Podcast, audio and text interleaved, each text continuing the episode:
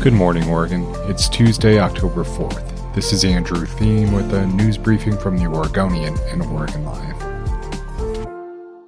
A years long investigation into U.S. soccer, led by a former attorney general, has found that Portland Timbers and Thorns owner Merritt Paulson knew of alleged hostile workplace issues by former Thorns coach Paul Riley years before he was fired by the club, and he chose not to act on them. It's just one of the major takeaways from a scathing report that examined a slew of alleged misconduct and abuses across the National Women's Soccer League.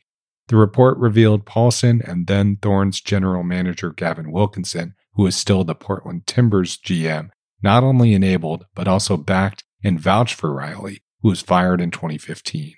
Riley's misconduct included sexual coercion and harassment charges of multiple Thorns players, and that wasn't revealed until a 2021 story in The Athletic. That reporting sparked the U.S. Federation's investigation that was ultimately released Monday.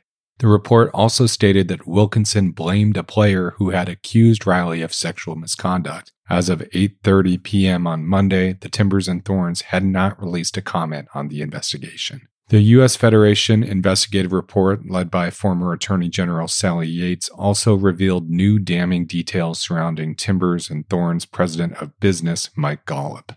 According to the report, Golub in 2013 asked then Thorns coach Cindy Parlow Cone, quote, what's on your bucket list besides sleeping with me, unquote. Parlow Cone told Golub never to speak that way to her again.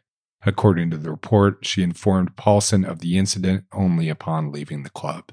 Golub is a longtime executive in Portland who has been active in leadership positions with the Thorns and Timbers and the Portland Trailblazers before that. He's a member of Oregon Public Broadcasting's board of directors and has long been a leader with the city's Chamber of Commerce. A previous investigation into Timbers and Thorns culture found that Golub had fostered an allegedly toxic work environment that included lewd comments toward female staffers and inappropriate touching. He's been undergoing sensitivity training in response to that report. Almost two thirds of likely voters in Oregon say the state's criminal justice system isn't tough enough. That's one takeaway from a poll commissioned by the Oregonian and Oregon Live. Roughly one fifth of the 600 likely voters polled said the state handles crime appropriately, and just 6% said the state is too tough on crime. Some 12% of respondents said they weren't sure about the question. The poll has a margin of error of 4 percentage points. The crime responses come as public safety figures to be a key issue in local and national politics come November.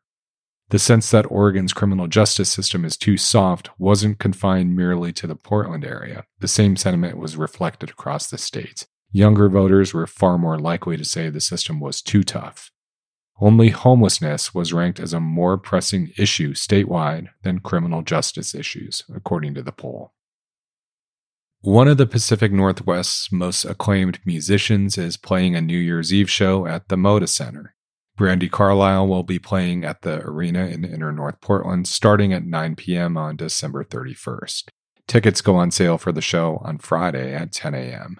Carlile is from Washington State and still lives there with her wife and family. Carlile has won six Grammy Awards and been nominated for 18 overall. Thanks for listening. You can support our local journalism by subscribing to Oregon Live. Go to OregonLive.com slash pod support.